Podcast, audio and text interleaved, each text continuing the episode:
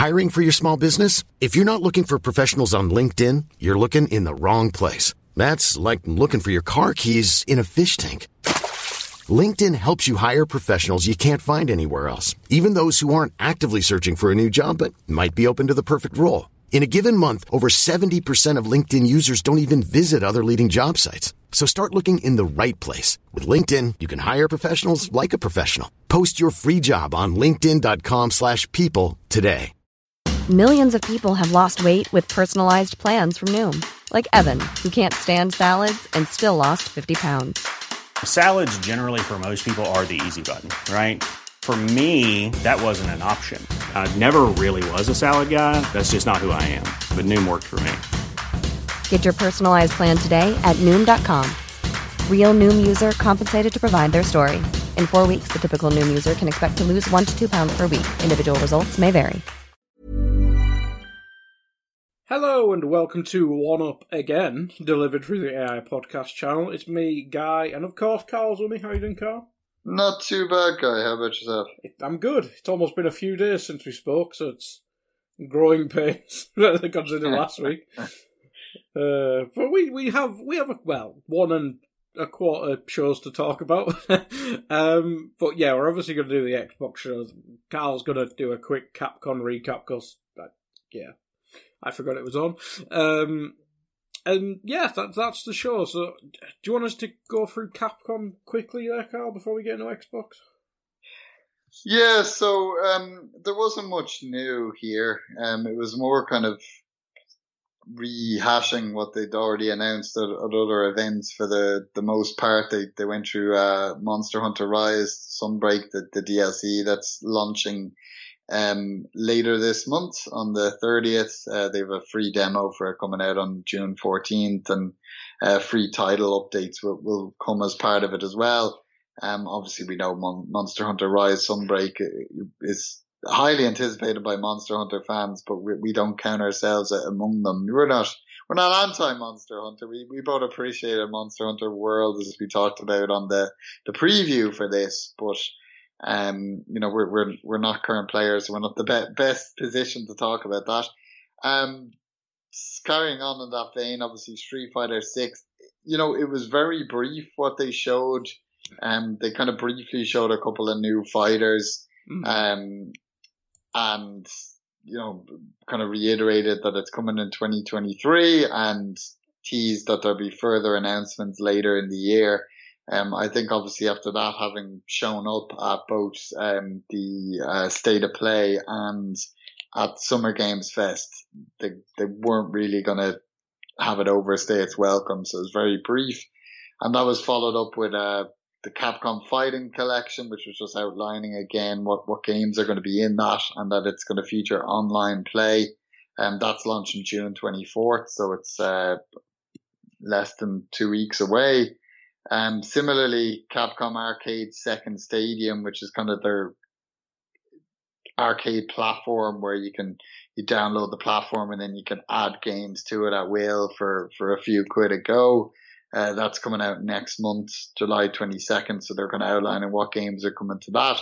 And they also announced that um, the Capcom Arcade Stadium, the, the first run of it, that for the moment you can get uh, Street Fighter 2 um, for free um, as part of that. So uh, may as well do that if you like your Street Fighter. Um, they then went into Exoprimal, uh, which is obviously we know is coming in 2023. We talked about it in the preview. Uh, they're doing a closed network test at some point this year, which you can register for. And they showed off a kind of in-depth gameplay.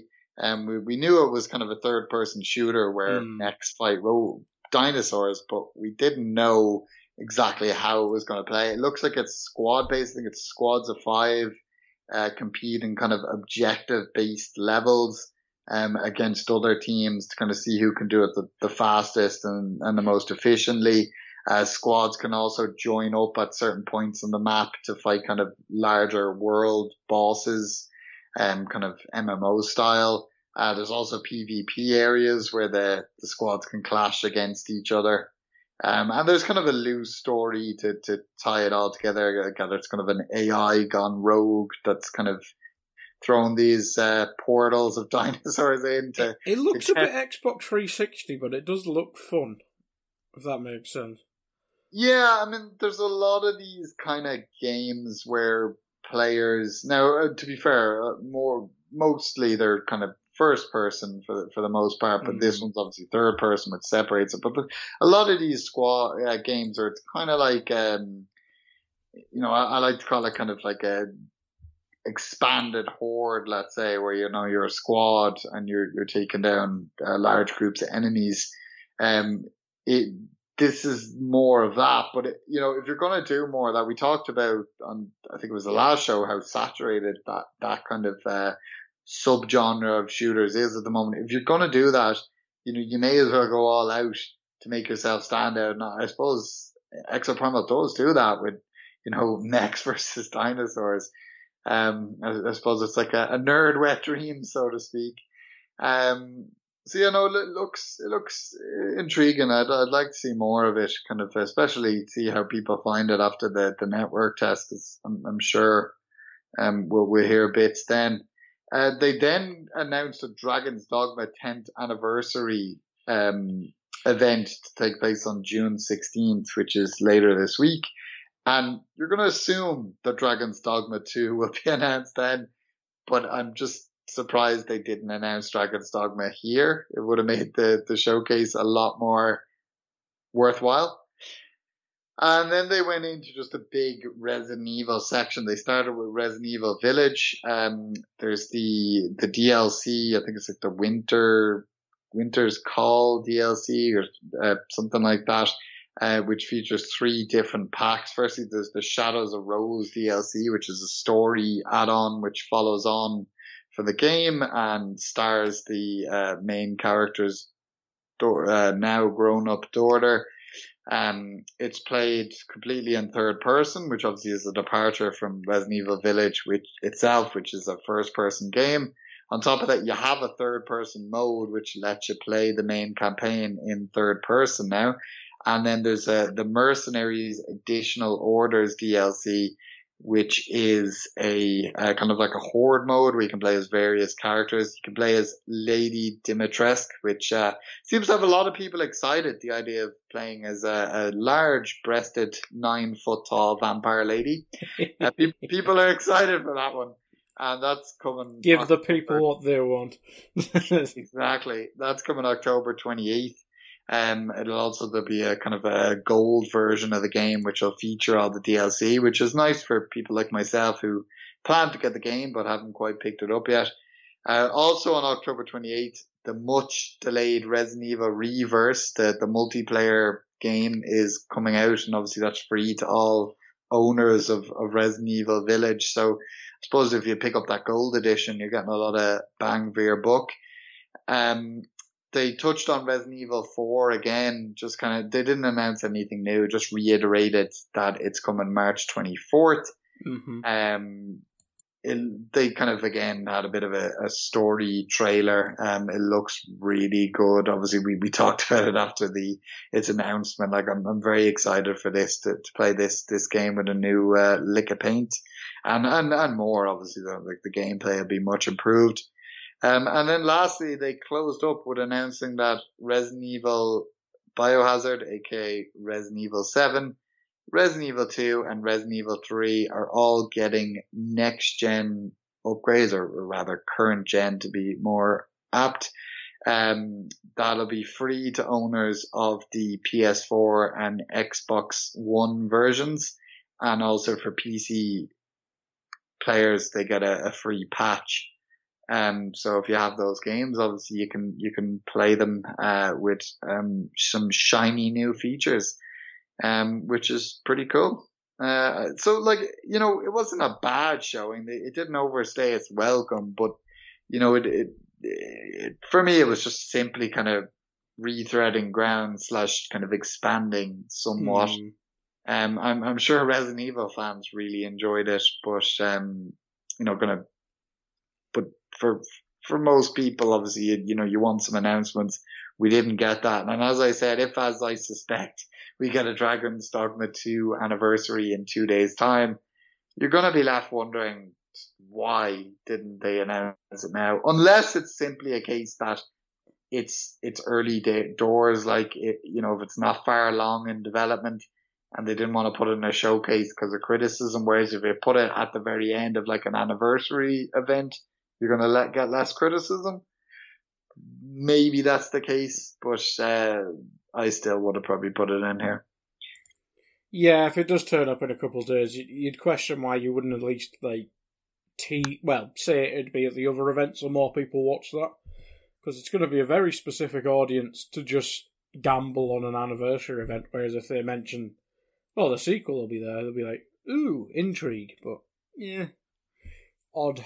But we'll see in two days. Um, whether it's actually there, but yeah, sounds like an all right little little um showcase which I missed.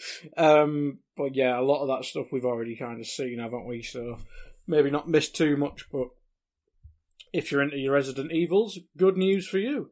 Right, Carl. Xbox time. Um, let's start off with overall thoughts because this has got a mixed bag on the old social media. Which could, can you believe social media disagrees over stuff? Good lord. Um, new times then. But it seems to have got a mixed reaction, as I say. I, you mentioned to me on WhatsApp you thought it was fun. I, would agree. I mean, what was your overall overall thought? Yeah, I mean, of all the, you know, obviously, I don't think it's um, fair to compare this to, to the state of play. State of play is, you know, twenty five minutes yeah. long. This is this is an hour and forty minutes. Um, so I'm not comparing those two, but say comparing it to Summer Games Fest, you know, we, we, you know, we, we weren't too impressed with that. And I know, as we said, they, they had played down expectations ahead of it, but nonetheless, I, I, I didn't think it was really worthwhile watching to, to be honest, because it just wasn't enough there. Um, you know, the, the, a lot of it seemed like you could just throw a few trailers up on YouTube or, you know, a couple of press releases or whatever the case might be.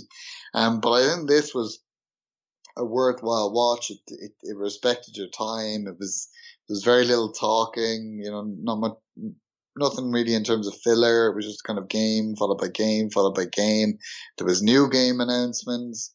There was uh, a lot of big focus on Game Pass, a lot of um, kind of Game Pass announcements, which which what people want to see, especially in the wake of criticism of the service. Um, you know, we got to see more of kind of Xbox games that were anticipated. And they were also, as, as we talked about in the preview, the expectation was they were going to be careful as far as not announcing games that were, were too far off. They stuck to games that are expected to launch in the next 12 months. I'm sure not all of them will. There's always, uh, you know, kind of, uh, slips, but, um, obviously the intention's there. So, you know, I, I, I think Xbox delivered on what they promised and that's all we can really ask. And, and as I said, I, I thought it was a worthwhile watch that respected your time. I mean, what were your overall thoughts? Yeah, I was almost a bit, when they announced that the games would be within a 12 month period, I was almost concerned because, well, we, we mentioned on, on, on the few pods we did that Xbox immediate future was the issue, and then they announced 12 months off. It's like, well, Avowed probably won't be there.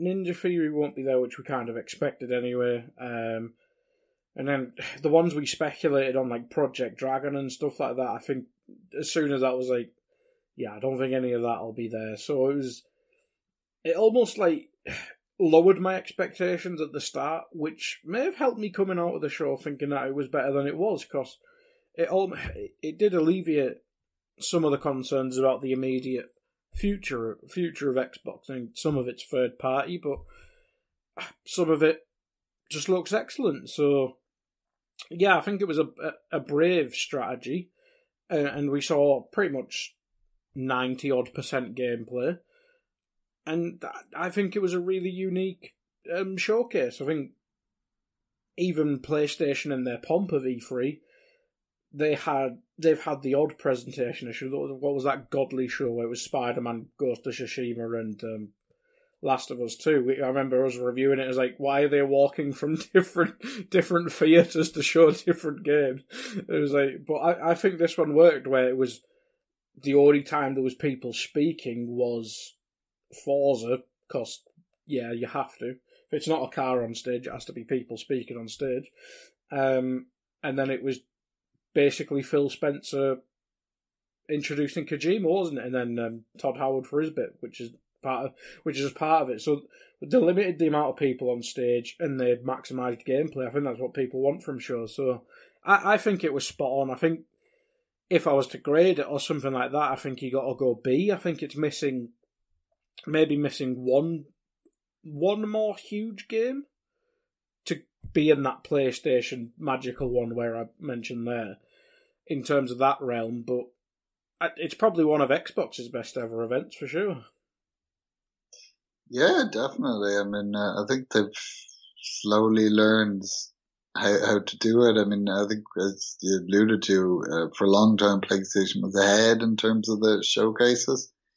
But I, I, I do think um, that Xbox have, have, improved year on year. They they continue to improve, and um, I, I do think it was was that a, re- a really good showing. As I said, it wasn't that kind of you know the, what was that with PlayStation that one year they call it the year of dreams you know, where they were just blowing people's minds over and over and over. It was, you know, it wasn't there, but it was definitely a very good uh, showing with a lot of games to, to be excited about and, and, um, things to look forward to. And I put it, I think it's put Xbox in a stronger position than they were in before the showcase. And, that, and that's how you want to exit these things is in a stronger position with, with people kind of anticipating what your console is going to bring. So, uh, credit to them for that.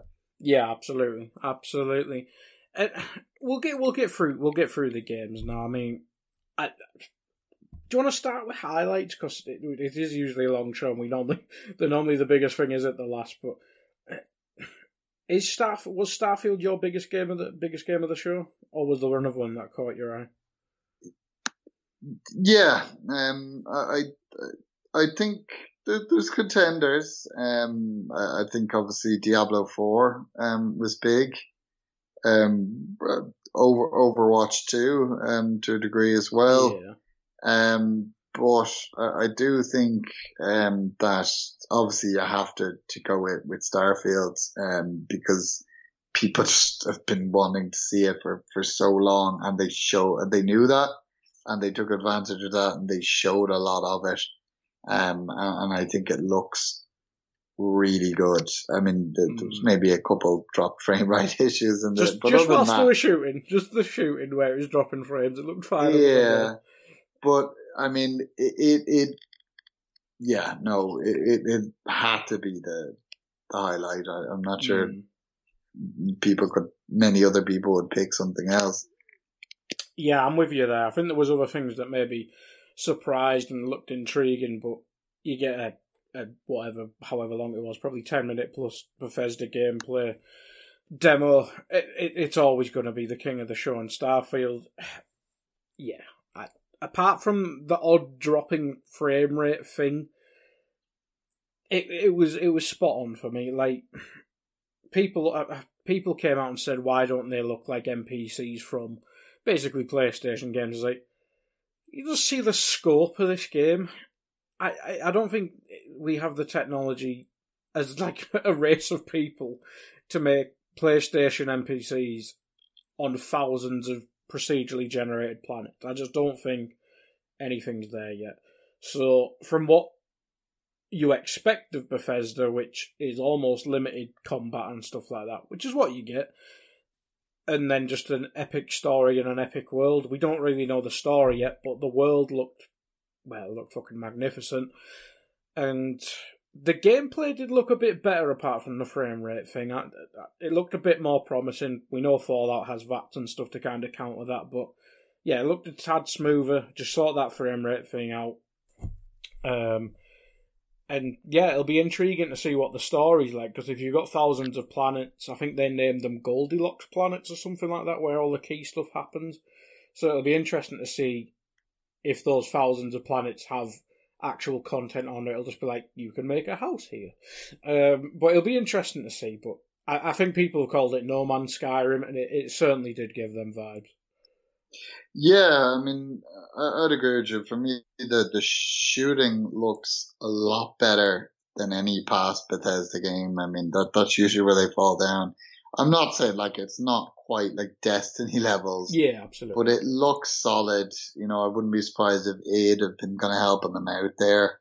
Um, like it's clearly a new engine, which is what we've been crying out with for with uh, Bethesda games because they they just you know they they they milk that engine long before after long it was dry. You know, it, it needed an upgrade. I'm not. The UI is a bit off to me. Like the the I don't know, like the text and stuff. It just just looks off. Um, it kind of distracted me in the wrong oh, way. Oh, the health bars and stuff. Yeah, yeah. yeah pirate not, level six. I'm stuff. not a fan of that. I'm mm. hoping that's just kind of like the you know out, you know beta footage or whatever. I'm hoping that's in, spruced up for for the actual game. But that that's a small critique. Um, the idea of being able to travel around planets and all, like we had that to a degree in, in Mass Effect.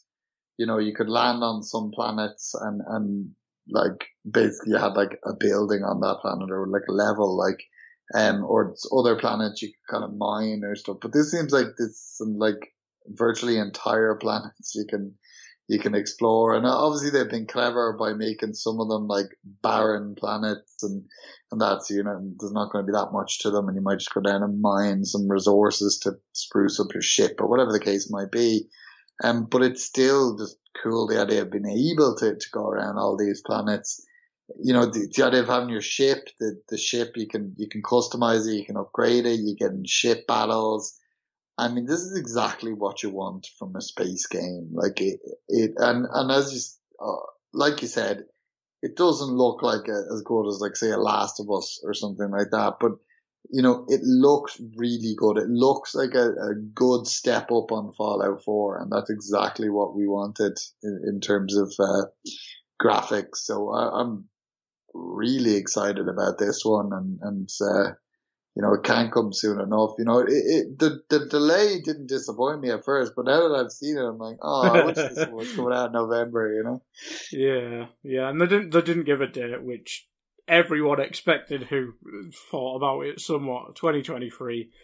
But going off that demo, apart from the frame rate thing, which we keep mentioning, if if that's it, they've got the world sorted and stuff like that, which I think by all accounts, people thought it'd be a lock in for November. So, yeah, if they can sort that out,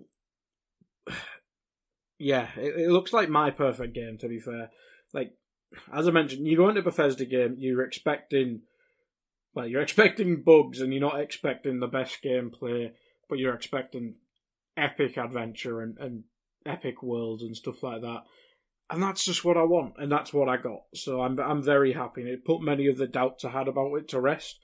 Um, so yeah, that was such a promising end to the show. We, we will return to to um, uh, Starfield to finish off as we go through the, through everything else. But we'll get into the list of games now, Carl. And starting off, we had Bethesda's other big showing, and that was Redfall, which we kind of discussed almost slightly negatively um, on the preview, and we kind of didn't know what it was fully off the um, footage we had before this one. It, it looks fun, and I'd say it looks good, but as we mentioned on the preview, it's the Left 4 Dead burnout, and I know some people have compared it to Borderlands, and I think they've said it's open world and stuff, but it still just screams Left 4 Dead for me. Yeah, um, no, I, would agree with you. I mean, as I said on the preview, and I've said many times, like I, I love Arkane. You know, I'm a big Dishonored fan. Um, I've been meaning to play. Um, and I'm blanking. Uh, d- d- Back 4 Blood. No, no, no. De- uh, Death. Oh, Deathloop. Deathloop. Yes. Jeez, how did I forget? Uh, De- I've been meaning to play Deathloop. Like I love uh, like uh, Arkane, like they're a fantastic studio. Um, but as when I so when this game was initially announced, like as a in real time watching the announcement, I was like, "Oh my god, it's another Arkane Arkane game! I can't wait!" And then I was like, "Wait a minute!" It clearly just became clear this is another like Left 4 Dead like I'm like, oh god, like I just I don't like they're fun. Don't get me wrong. You know, I can dabble with them with with friends, and you know we jump in and out of different ones, but like they're never long lasting for me personally. I know for others they are, um, but even for for those that they are, they're going to select their one or, or two maybe that they play. They're not going to play them all. Like, you know, it doesn't really make sense with these kind of games. And watching it, you know, I was hoping maybe it'd show me something special. You know, I was still holding out hopes that maybe show something special that would make this the best one, the one, the Left 4 Dead like that you have to play. But based on what we saw, I didn't see that.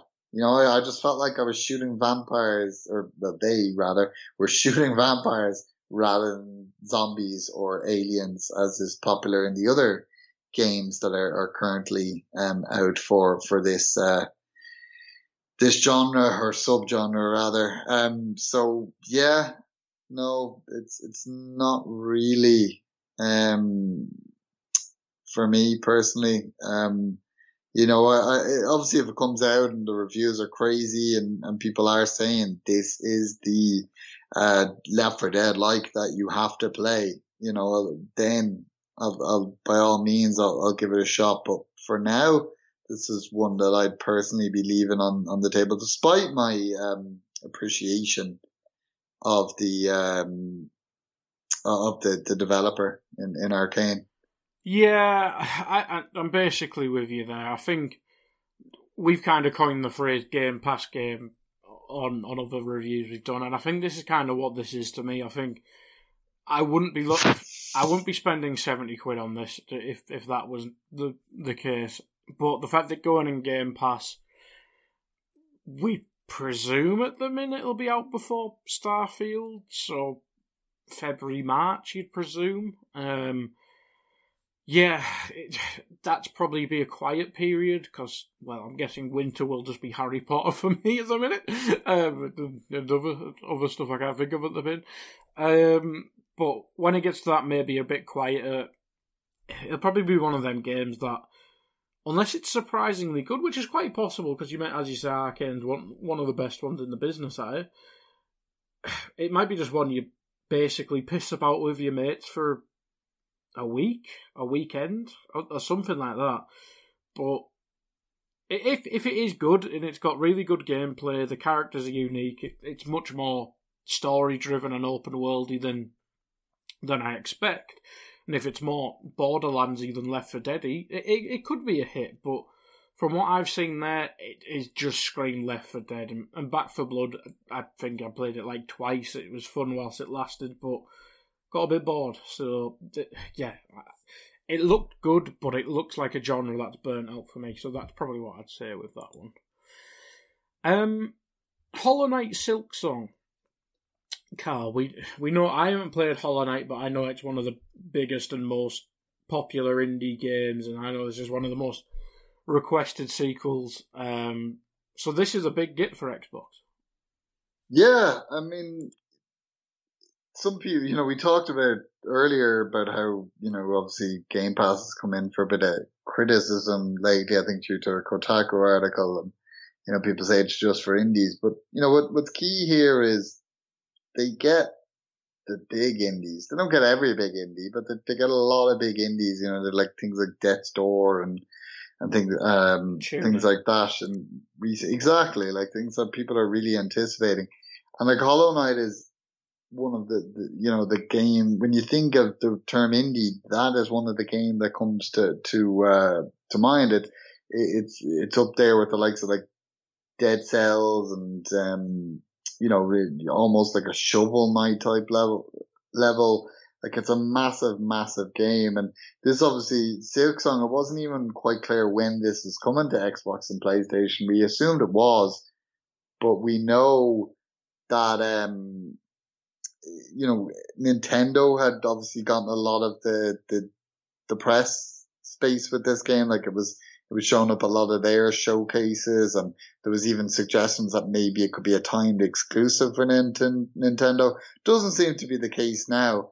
Um, but for Xbox to be able to show it at the showcase, say they're going to have it and then say it's going to be in Game Pass day one, that's a big get for Game Pass. You know what I mean? If you're, if you're gonna, if you're gonna, if your two pillars of Game Pass are going to be your obviously your first party games and your indies, you need to get some big indies, and and this is a big one. Yeah, absolutely is. And uh, the next game we can talk about is almost. I think it'll have a lot of fans simply because of the Rick and Morty connection. But even if you ignore that, for me, this game is certainly still Redfall's funded. I don't think it got quite up to the Starfield level. But High on Life from Squanch Games, I think this looked really good, even if you ignore the the attraction of Rick and Morty humor. Yeah, like it, it just it's a bonkers concept. Dude. Like your guns are alive and they talk to you, and they're really not only are they you know it it doesn't stop the bar at them just being kind of these little animated characters that, that talk to you. Like they seem to be unique guns, like unique weapons, and you know, there's a lot to be said for a, a game that doesn't just give you standard guns that shoot bullets. You know, that's the reason a lot of people love the the Ratchet and Clank games. Uh, is because of like just the bizarre guns that that you get, and and this seems quite similar in that sense, and that there are these kind of weapons that stand out. And then, as you said, on top of that, you get the, the kind of Rick and Morty humor that, that you'd ex- expect from, um, Squanch Games. And, um, I mean, put that as well and, and what seems to be like a unique art style. Like this one really caught my eye and, mm. um, kind of was, was probably the first moment where I was, I was really, as I said, cause I kind of, had low expectations for Redfall because of the kind of game it is. Hollow Knight Silksong, as I said, it was a, it was a great get, but it wasn't going to kind of excite me or intrigue me, let's say. Whereas High on Life really caught my interest in it and it's a really intriguing one. And, you know, it's a, it's a timed exclusive for Xbox on consoles. And again, it's, it's Game Pass day one. So that's a really, it's really another great get for, mm. for Game Pass. And it was this year as well. It's 20, I think it's 2022, isn't it? I don't think they give a date date, but I'm pretty sure they said it's this year. I might have missed that, um, but I'll I'll uh, submit to you on that one if you. It, it was, it may well have been. Release date. Uh, if I can spell release right. Okay, it's gone on to something else. um, October 2020. Uh, 2022. Oh, that's yes. only it's close, very close. It is. We have our we have our winter Xbox game. uh, but yeah, it was um, it was it was almost a sleeper pick for game of the game of the showcase for me. But yeah, as we go through, there's a couple others that really caught the eye. So yeah, I, am looking forward to that. I'll, I'll be playing that. It'd be interesting to see how long it is or deep it is, and if it, even if it's just one of them ten to fifteen hours fun, quick, just funny games, that that'll be spot on for me, really.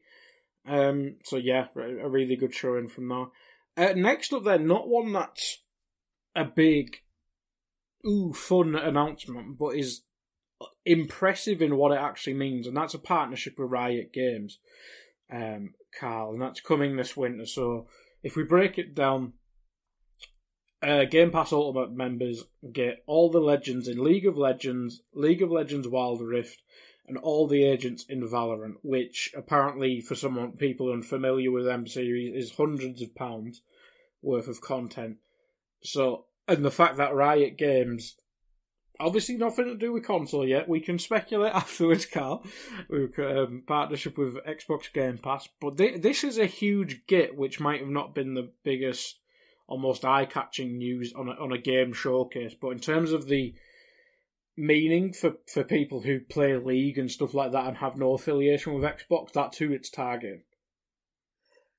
Yeah, um, like it, it, there was also, I think, uh, content for um, one of their other League of Legends spin-offs, Squad, yeah. Squad, something Squad, like team, team fight tactics, and then there's also their their card game, which I I um don't recollect the, the name of at the moment.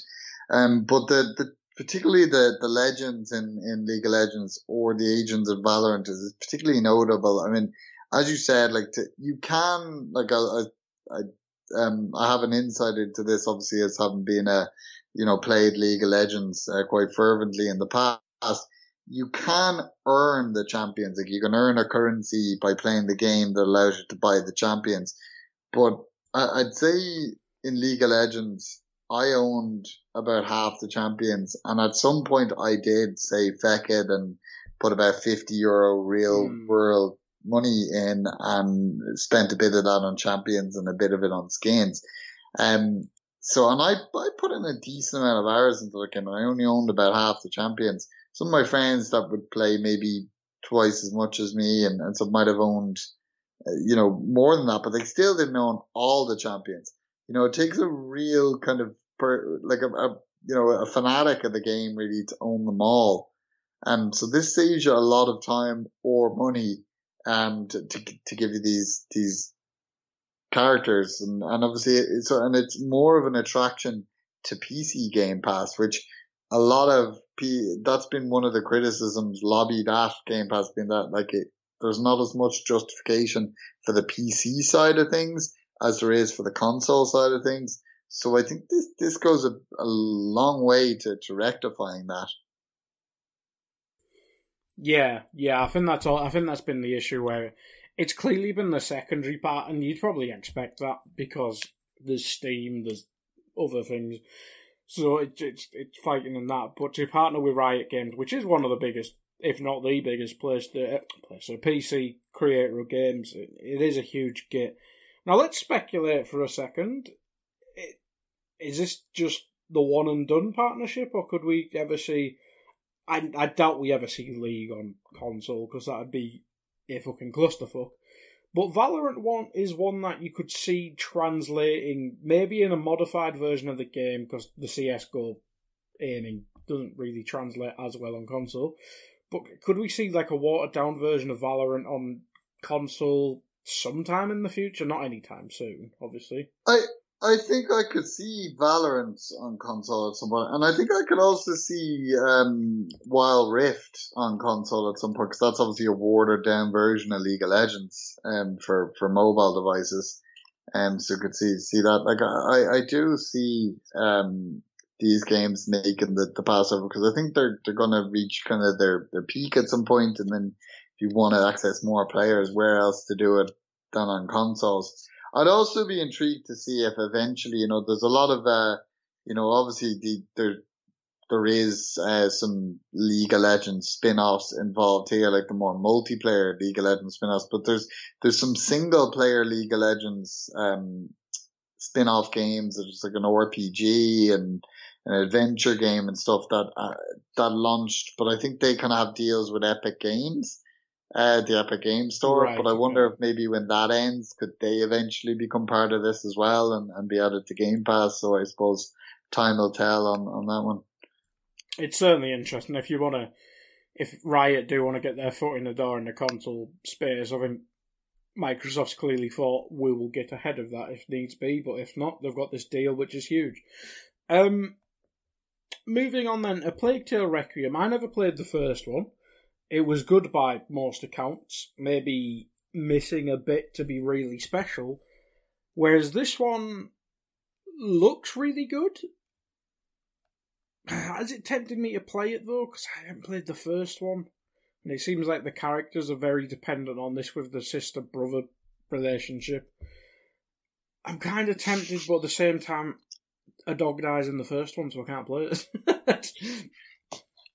Oh my god, you've now just put. I, have been tempted for a while, but you've now kind of put me off. Yeah, I don't do. I don't do that shit.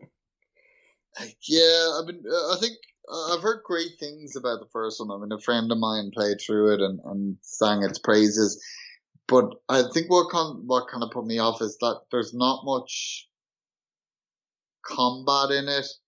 And like a game doesn't mm. have to just be combat based for, for me to enjoy it. But I think a game that kind of teases you with combat, but then kind of punishes you for it or makes it very limited or whatever, that just kind of frustrates me. Now it seems with this one, um, obviously the the sequel, there's more combat in it. Like your your uh, character, she's wearing armor at this point, and and she, I suppose I guess she's a bit more fearless than that, and she's willing to, to take people on, and, and it seems like there will be more combat in this one, um, which is like, uh, which is intriguing. Um, but I, I suppose as you said, it looks like you have to play the first game to play the second game. Um, so I, am not sure. Like I still haven't ruled out playing a, a Plague Tale Innocence, um, but I, I don't know the the dog thing. Nah, certainly hasn't helped. But nonetheless, like this game looks great. Um, I'm sure it's going to be another hit, just like the first one. And, and as um, we talked about at the time this was announced, I believe that having it in Game Pass day one is a, is a big, big get. Yeah, it is a get, and it's coming. Was this 2022 as well? I'm sure this was 2022. Let's have a looky. Requiem. Release date. Says 22. Uh, yeah, it says 2022. It hasn't given a month yet, I don't think, unless I'm misreading somewhere. So that's another game that's going straight in Game Pass this year, which is quite good. Uh, moving on then, Forza Motorsport. This is where it got boring for a few minutes, but it's still it, it's in, these games are there to show off the tech. We saw ray tracing, looked really nice. Uh, uh PlayStation got that with um, Gran Turismo earlier in the year. Maybe the surprise here is that this is coming out next year. I think most people penciled this in for 2022 as well, but I, I think other people have worded it 2022 is kind of just chalked anyway. So if you to avoid any crunch or whatever, maybe just whack it in 2023. Yeah, no, I mean, I, I think we, you know, there, there, was a little bit of hope from people that it had come out this year, said, but uh, you know, I think it was obviously seemed like Xbox were, were kind of just not giving up on 2022, but kind of accepting that, you know, the, the focus should be It's never going to be what it was, was it? So. Yeah. The, the focus should be on, on making next year a, a, big year for their platform, and that seems what, what they're trying to do. Um, I mean, it, it looks fantastic, you know, this, this, this, this game. Um, but like we, I think I feel like we we say that every time a, a big car game is announced, um, because you know it's we're we're probably not the the, the people to talk about it. Um, but nonetheless, like you, you wait for these kind of games to showcase what a next gen, or you know, again in this case, I suppose it is the current gen now. And but what these consoles can do, and and I think this this really shows it off. Like this this game looks fantastic. Yeah, that's the thing. You always see car games, you're like, that looks fantastic. Then you're, uh, it's a car game. so, yeah, it's, uh, it's a weird, I'll, I'll play it when it comes out. I, I like, um, I like the old racing game. Uh, I liked Forza for a while. Horizon was very good. I always play the F1 games, for instance. Um, so yeah, looking forward to it, but it's not an it's not an announcement which excites many people. Either's the next one. Oh, to be to be fair, as soon as Flight Simulator came up, I think everyone went, "Oh, for fuck's sake!" And then a Pelican showed up, and I was like, "Is it worth the hundred gig download to play with a Pelican?" so it kind of worked, but it wasn't that tempting because I didn't re-download it. But uh, yeah, Microsoft, literally anything to add before we move on. Yeah, um, yeah, like you know, it, it is what it is. I've kind of hemmed and hawed about trying it um, now and again, but then I remember how frustrated I used to get playing the, the, the old one back on the PC in my younger days, and how hard it is to actually keep a plane up in the air. Um, but it's it's a really cool concept, the idea of being able to fly around the world and and getting to do it in, in the Pelican. I mean, that's even even cooler. So I mean, uh, we know this game has its, its fans, and I'm sure they'll be excited uh, to be able to fly all these new planes and whatever else has been added. Um, but much like with Forza, I just don't think we're the uh, the people to talk about this one. No, I don't think we are. I don't think we are. We are the audience for this next one, and that's Overwatch 2. Early access coming in October 4th. Uh, they did announce today.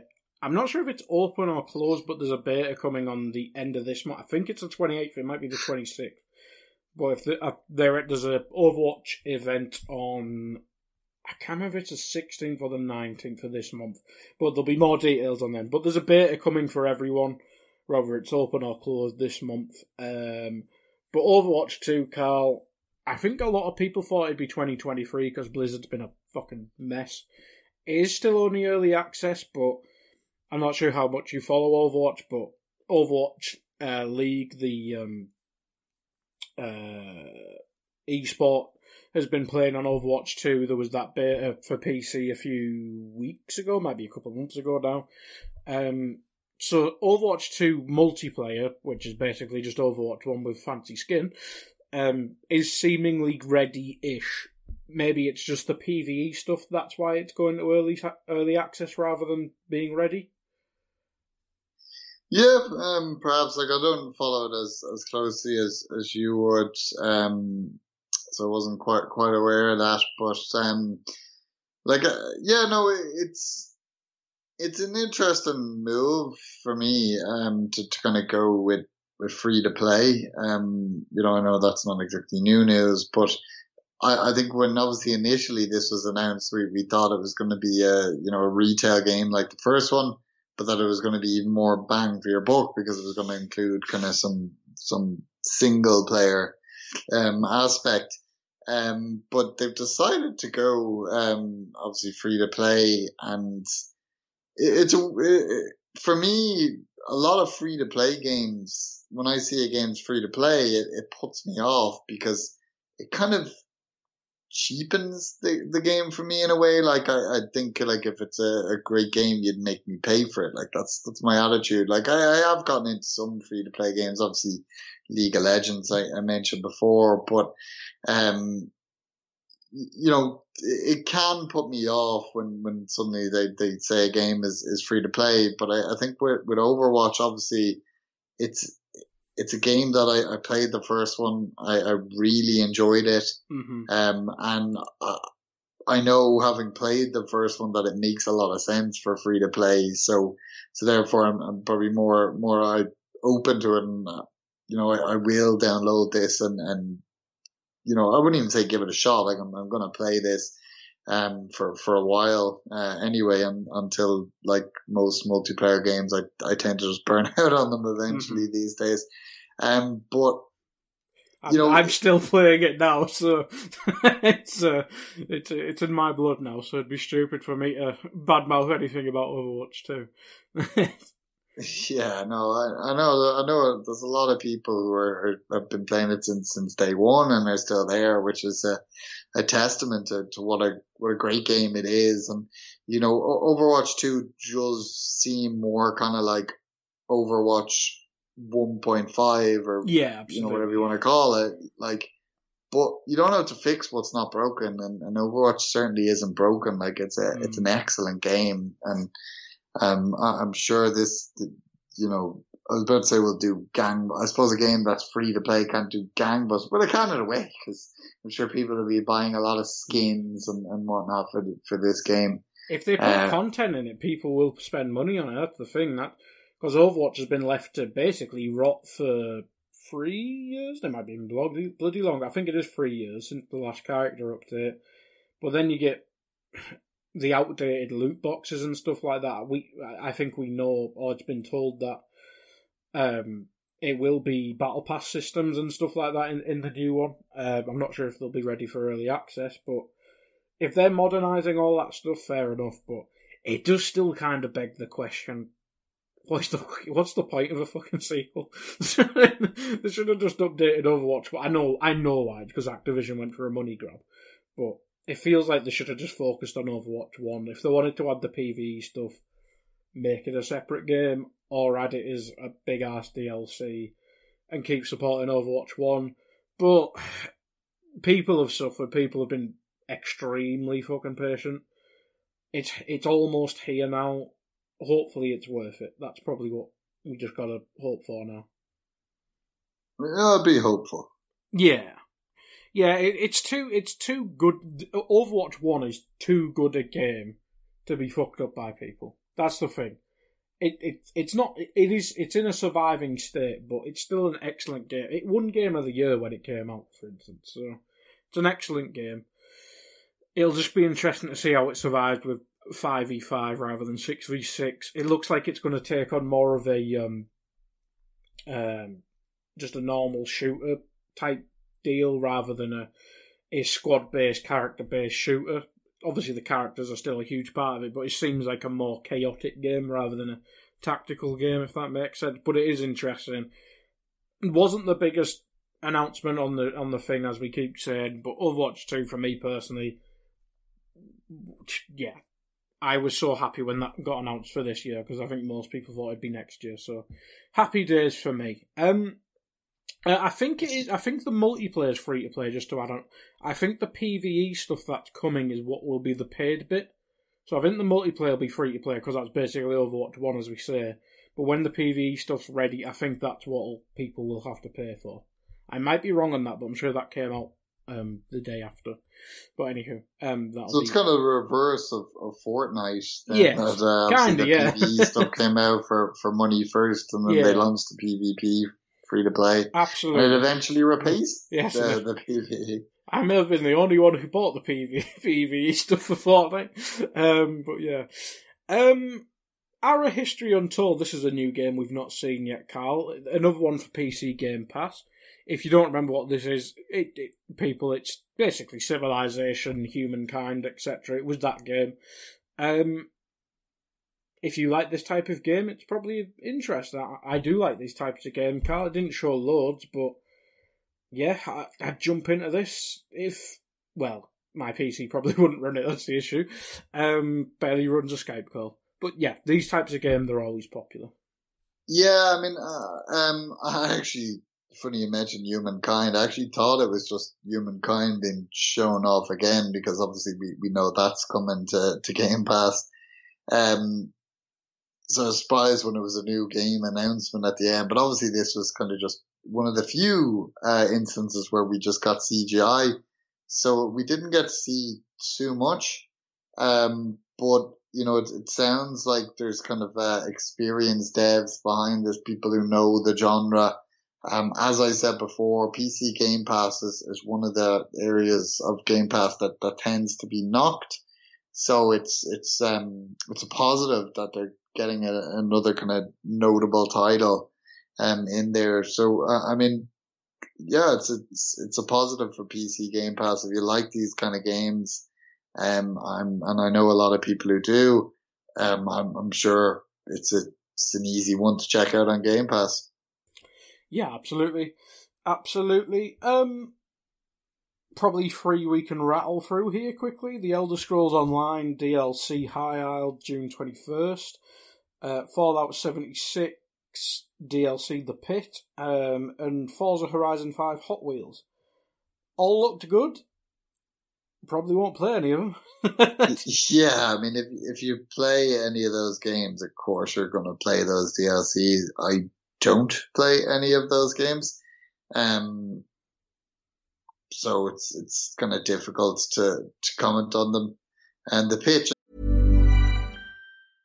Hey, I'm Ryan Reynolds. At Mint Mobile, we like to do the opposite of what Big Wireless does. They charge you a lot, we charge you a little. So naturally, when they announced they'd be raising their prices due to inflation, we decided to deflate our prices due to not hating you. That's right. We're cutting the price of Mint Unlimited from $30 a month to just $15 a month. Give it a try at mintmobile.com slash switch. $45 upfront for three months plus taxes and fees. Promo for new customers for limited time. Unlimited more than 40 gigabytes per month. Slows. Full terms at mintmobile.com. Hiring for your small business? If you're not looking for professionals on LinkedIn, you're looking in the wrong place. That's like looking for your car keys in a fish tank. LinkedIn helps you hire professionals you can't find anywhere else, even those who aren't actively searching for a new job but might be open to the perfect role. In a given month, over 70% of LinkedIn users don't even visit other leading job sites. So start looking in the right place. With LinkedIn, you can hire professionals like a professional. Post your free job on linkedin.com slash people today. Millions of people have lost weight with personalized plans from Noom. Like Evan, who can't stand salads and still lost 50 pounds. Salads generally for most people are the easy button, right? For me, that wasn't an option. I never really was a salad guy. That's just not who I am. But Noom worked for me. Get your personalized plan today at Noom.com. Real Noom user compensated to provide their story. In four weeks, the typical Noom user can expect to lose one to two pounds per week. Individual results may vary. Just kind of gave me a kind of uh, injection of nostalgia for like the pit DLC for Fallout 3 back in the day. Hmm. Um, and, and made me kind of wish they were announcing a Fallout 3 remaster instead, but uh, that's a that that's a story for another time. Wishful thinking, which we did in the preview, to be fair. um, yeah. Uh, Ark 2 was up next. Vin Diesel on a dinosaur. Tick. Yeah, th- this game just keeps getting shown off. Um, No gameplay though, was there? Why? Yeah, like it, it- this. This is one a game that now I know it's not a first party game, so we can't really blame Xbox. We can't blame them, I suppose, for continually including it in uh, showcase. I know, obviously, get Ark's a big deal, and, and getting Arc Ruined my life for Pass a is year. notable, and they want to push that, but at the same time, it's just frustrating when you're seeing a game without really seeing it Hmm. you know, and it's it's still it's not out till next year. Like we get it, Vin Diesel's in your game, cool. You know, I like Vin Diesel as as much as the next person, but you know, next time this game is shown off, please, for the love of God, show it off, Yeah. or just go quiet till you're ready to launch. Otherwise, like it's it's just starting to take the the piss here. Yeah, it really is. It really is. Like I say, Ark in my life for you. It is it an excellent game? It's kind of an excellent game. It's not really well made, but it, ah, fuck me, I've, I don't think I've ever been addicted to a game like that. To be fair, so a sequel to that, I think I read that it's meant to be more of a story-based game than the Ark One. I hope it still has all the survival features and stuff like that. But if they are adding more of a story and maybe a single player experience as well, that's almost music to my ears. To be fair, um, but we wouldn't fucking know that because they didn't show us.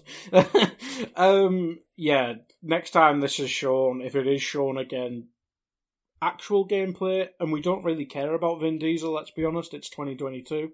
Fast and Furious was a very long time ago. Um, yeah, Anywho, um, Scorn, we've seen a few times now. Still looks gory.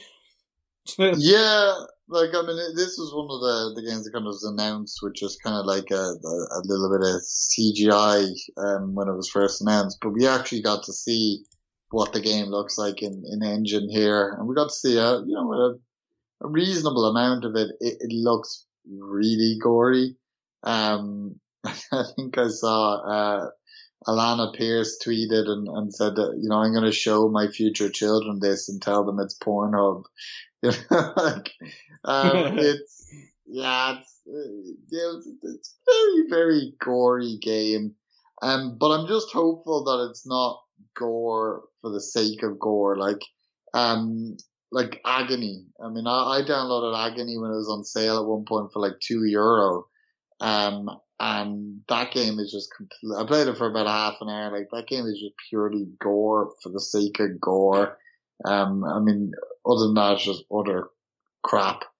Um, you know, I'm not saying that Scorn will be, be that, but I'm, just saying it's, it's a cautionary tale that, you know, gore doesn't sell a game on its own. Like you, need to have kind of a solid gameplay and story and that to, to back it up. So hopefully Scorn has that. Like I'm, I'm, it's, it's probably just a, I don't mind gruesome. Like I'll play a Silent Hill or a Resident Evil or, or something like that, but this seems like it might be tipping the scales just a little bit too much towards gore for, for my own liking.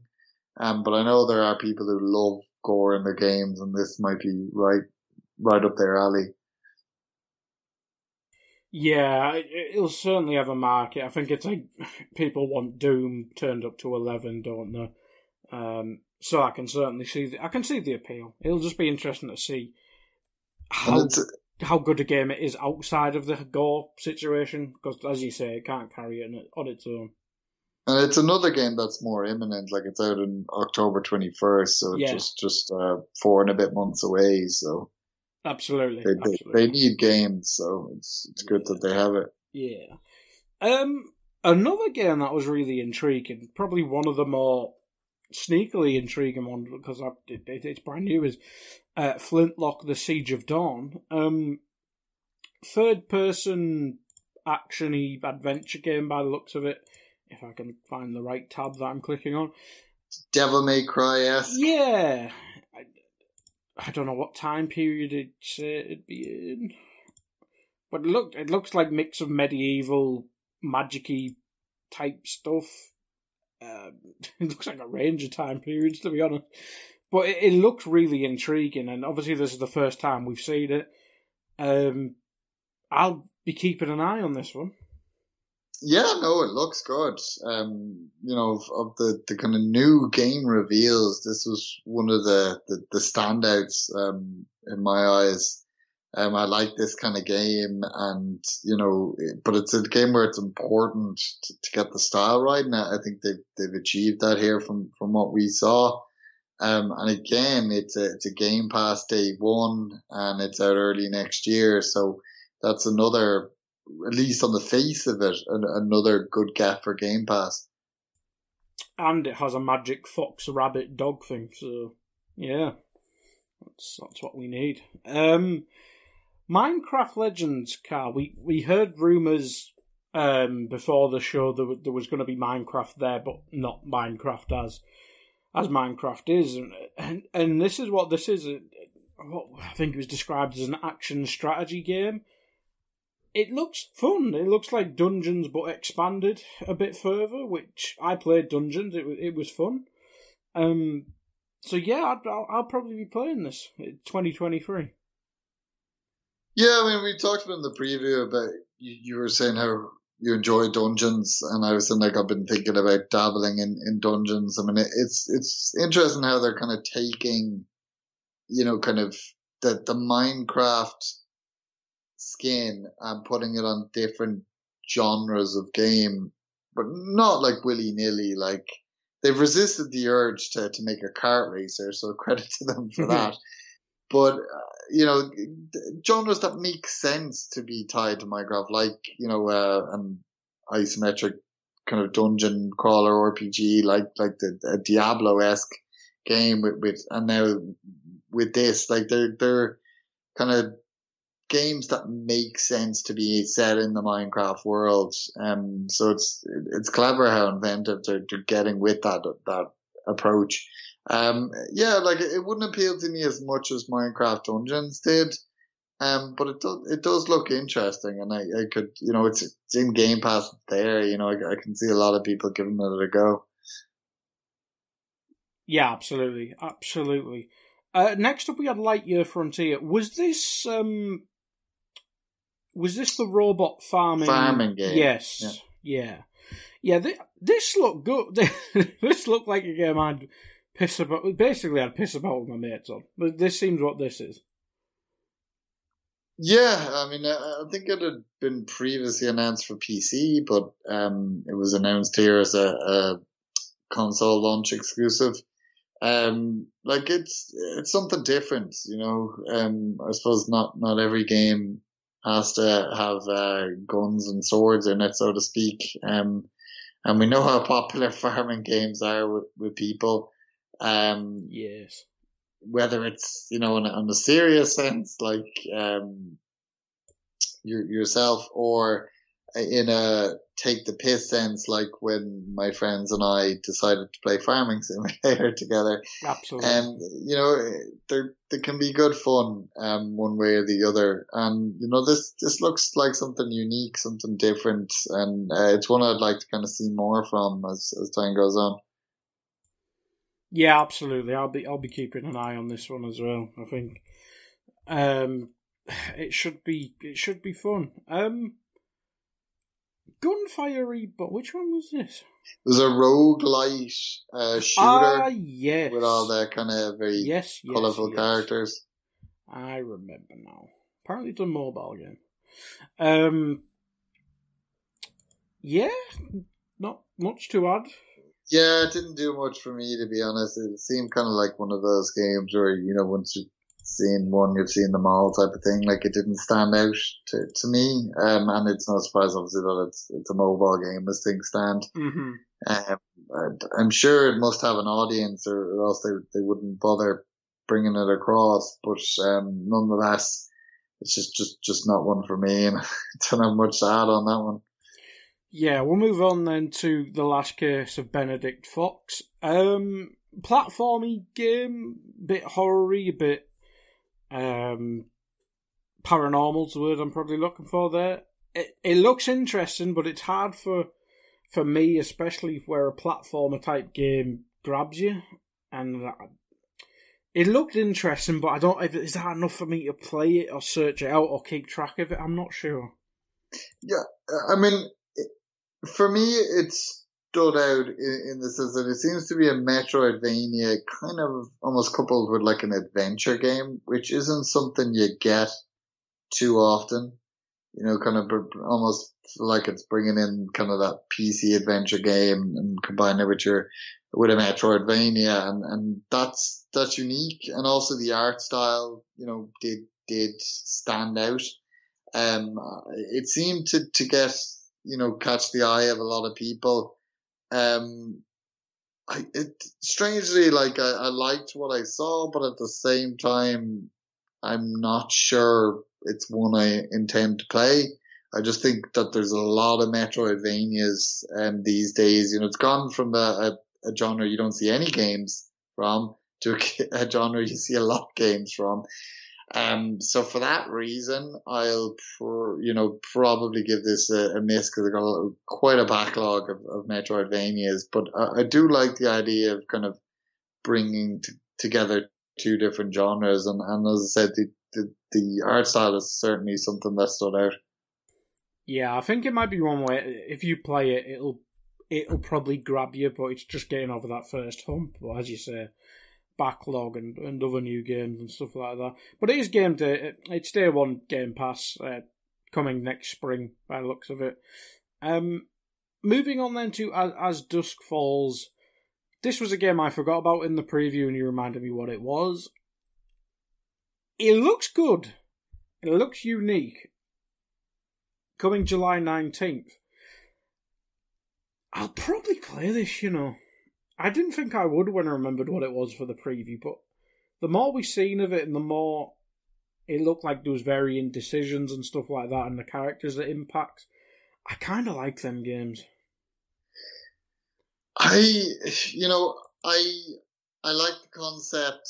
Um, you know, I, I think by by all accounts, the studio knows what they're doing. I, I believe some of them have some some history with um, Quantic Dream. Yeah. Um, but despite all that, I, I don't see myself playing purely because of the, the, the art style, the, the approach with the art is just really off putting to me.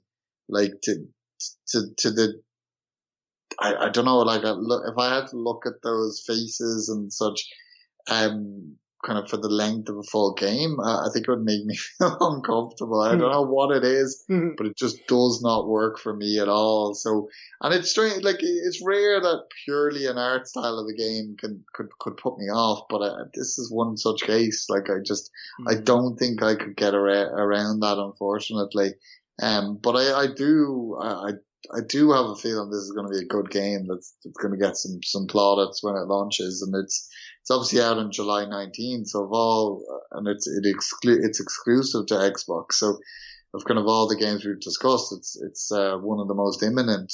Mm. Um, so I'll be intrigued to see how it does. I, I do, for whatever reason, expect it will do well. But for me, purely on the back of the art style, I just don't think I could stomach playing this one for for whatever reason. Hmm. No, I think it is one that you'll either love or you hate, and it kind kind of grew on because I did when I first saw it when it first got revealed years back. I'd probably be in the hate camp, but I can see how it works, which makes sense. It's just, yeah, I think it is getting over that hump because it does look like it'll have a very interesting story and characters and stuff like that. So yeah, it might be one you just have to give a go, and if if you can't get used to it, you can't get used to it really. Um, but yeah, it looks intriguing. I think that's what the fairest way to put it. Um, moving on then to Naraka Blade Point. Um, this is a this is the melee battle royale game, isn't it? It is, yeah. Yeah. I, I it's better than having another shooting battle royale. Um, you've also noted down camp the campaigns coming as well. That might be more of it, more interest, but ah, the battle royale market is so oversaturated and only three can survive at a time. Let's be honest. So I think that might that part of it might not be worth it. I'll probably give it a go, but I'm not sure it'll catch on. But campaign, anything to add? Yeah, no, I, I mean, it, the game's obviously got a degree of popularity on PC, or else again they they wouldn't be bringing it to, to console. Um, but uh, as you said, it, it, it, can somehow set itself out because it's it's uh, melee based, but at the same time, it is um, a battle royale. I kind of, you know, I, I I dabble with battle royales when they, they first kind of came on, on the scene, and, and I had some enjoyment with some of them, but you know, I I I got in, I I got out. I, I don't think I'm going to go back in at, at any point. Um, and as far as the campaign goes, I suppose that, that adds something to it to kind of set it out there. But at the same time, there's a lot of, let's say, oriental based kind of, um, action games mm. in this day and age. I'm sure there's a lot of them that are a hell of a sight better than this when it comes to a single player experience, um, that you could go play instead. So, um, yeah, not, not one that really interested me. Um, it's out quite soon. I think it's out uh, next week. Um, ah, yeah, yeah. so we'll, we'll get to see kind of how it does. Um, but at the same time, I just don't see myself personally dabbling with this one. Yeah, I might give it a bash, but Apex, Overwatch, yeah, I don't know where it'll fit in. Um, I've also got got a new game, Spellforce, which has kind of been broken. Finally got to play, so yeah, might be a tough one to fit in. Um, moving on then, uh, Pentiment. We kind of heard about this literally as we did our preview. Another story-driven murder mystery set in the the Dark Ages with a how would what art style would you call it? The parchment legend art style. I don't know how you'd word it. It's like a storybook art style is probably how I'd word it.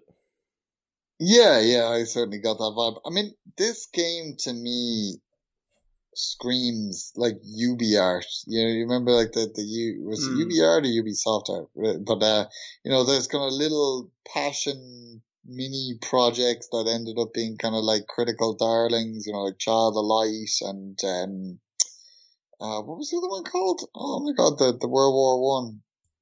Oh, um, I know what it's called. I downloaded it but never played it. I played it. It was fantastic. Um, ah, oh, second there. Um, we need to know because it'll annoy us. Exactly. I, I need to know uh, really well. Um, Valiant Hearts. I, I had V in my head. yeah. But they were both little fantastic titles because you know they they were passion products. They were smaller games that the devs wanted to make, and obviously Ubisoft backed them, and, and they they're able to make them. And this gave me that vibe. You know, obviously Obsidian we talked about in the preview how they're they've got so many projects on the go. This is kind of a smaller project, gives gives you that passion project vibes. And I'm really intrigued by that. For, for that alone, that, that kind of reminder of, of the, the, Valiant Hearts and Child of Light, and and how much I love those games has me really intrigued about this one because you know I talk about what what a great developer you um Obsidian are and, and how fond I am of their games. I mean, all those factors considered, like I'm really really intrigued by this one, and I I think I'll definitely give it a go. I mean, it's in Game Pass. Why wouldn't you? Like it's November twenty second, so we're talking about five months away. Um, it's not the busiest winter period in terms of game releases, so I can I can definitely see myself trying this one out. I don't expect it'll be the biggest game as well, so it might be one you can even knock out in like a weekend if you're not. Well, it's winter. You'll either be if you're not Christmas shopping, you'll probably be out of the cold. So yeah, it's probably one you can knock out in a couple of weekends or something like that. Um, Grounded uh, get the full release in, in September. We we've played this. We've played this together as well. I I'll probably jump back on this to be honest. I've I've enjoyed Grounded the few times I've played it, and that doesn't mean I've just played it once or twice. And you go through spells with games like that, but it, it if you get the quest line filled out, maybe. Well, I think that's basically get the quest line filled out, and then you get to get the carrot to explore more of the world. Because well, when we played, I don't think we really had that. We built a bit of a shit base, didn't we? And then it was basically that. There was no reason to go into the pond. There was no reason to go bat- batter, get battered by big spiders and stuff like that, was there? Yeah, no, I think when we played, um, there was still a bit of jank in the game. There was still a lot of kind of dead ends where you'd kind of meet, find things and thinking you could tell it was supposed to lead to something, but because the game was in early access, it didn't lead anywhere um, which which could be a little off-putting, but I, I quite liked the the, the um, kind of the, the concept of the game, and, and I, I I enjoy that it the, the game visually like it looks looks really cool. Um, yeah, I, I recall that session we had, and we, I think we ended up kind of um, trapped in a, a cave by a giant spider, and we we slowly kind of shot the spider with arrows and threw rocks at it until it died, and we kind of took that as our victory. Um, like it was, we had, we had a laugh with it. Um, like I, I have said before, I, I don't really play much survival games because they just kind of they they psych me out. You know, mm. I, I, feel like there's, I'm like, I don't know if I have to go, if I'm going to go left, I don't know if I'm going to go right. And then when I have, you know, there's a lot of indecision. When I eventually pick a path, then I might find something cool and then I'll suddenly die and then I'll have lost it and it just really frustrates me.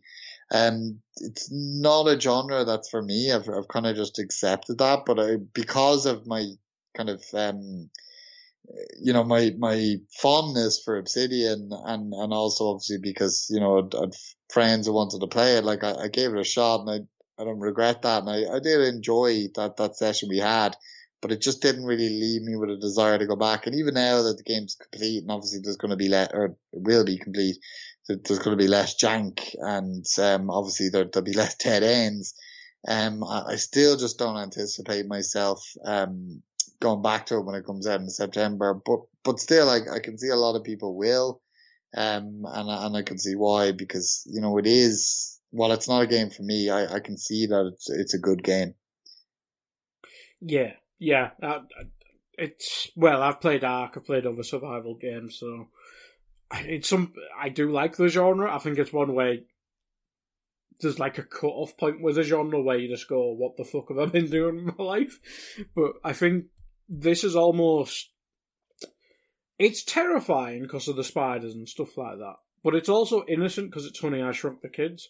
So it's a bit mixed where it's fucking terrifying, but it's like cartoony at the same time. So yeah, it's it, it's a good mix, but yeah, I'll probably go back on it. Um, Ereban, I'm probably pronouncing that wrong. Shadow Legacy, another completely new game. Um, Game Pass day one, uh, next year. This look good. This looked good. This is one if you don't remember, people's where the lass is in the shadows and she becomes like a wraith fucking monster going through there, and then as soon as she's in the light, she's a person. Um, but yeah, this looked intriguing, Cal. Yeah, no, no, this is another reveal that looked um, really promising. Um, kind of like a, a stealth uh, game.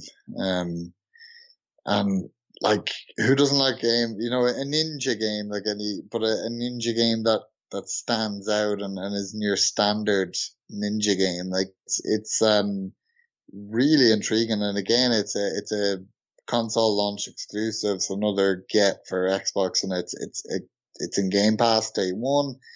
Um, it's coming next year. This is another one that I'll be, be looking out for more info and, and more footage of as, as time goes on because it was certainly one of the standout titles for me.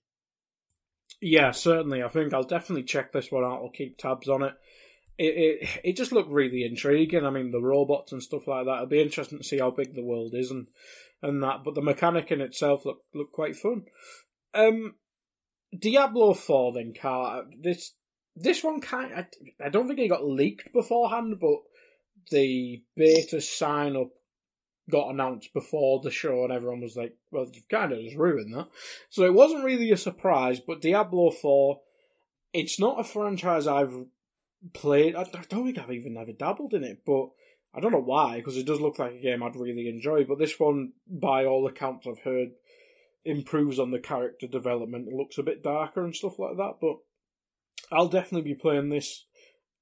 Neck well I'll ask you this first: Is this the first game where you think this will definitely be beyond the twelve months cycle that they mentioned? yeah, no. This is, I'll, I'll. This is a. I'll believe it's coming out when I see it. Um, kind of situation here. I'm glad they didn't try and put even a, anything beyond 2023 on it because um, my gut feeling on this one is like I, don't think it'll be crazy today, but uh, my gut feeling is this will probably be kind of like a, a holiday, maybe fall, let's say, twenty twenty three game rather than mm. by summer. Yeah, get get the Xbox acquisition out the way, and then you can probably put it in Game Pass and stuff as well, which probably works better for Microsoft if anything.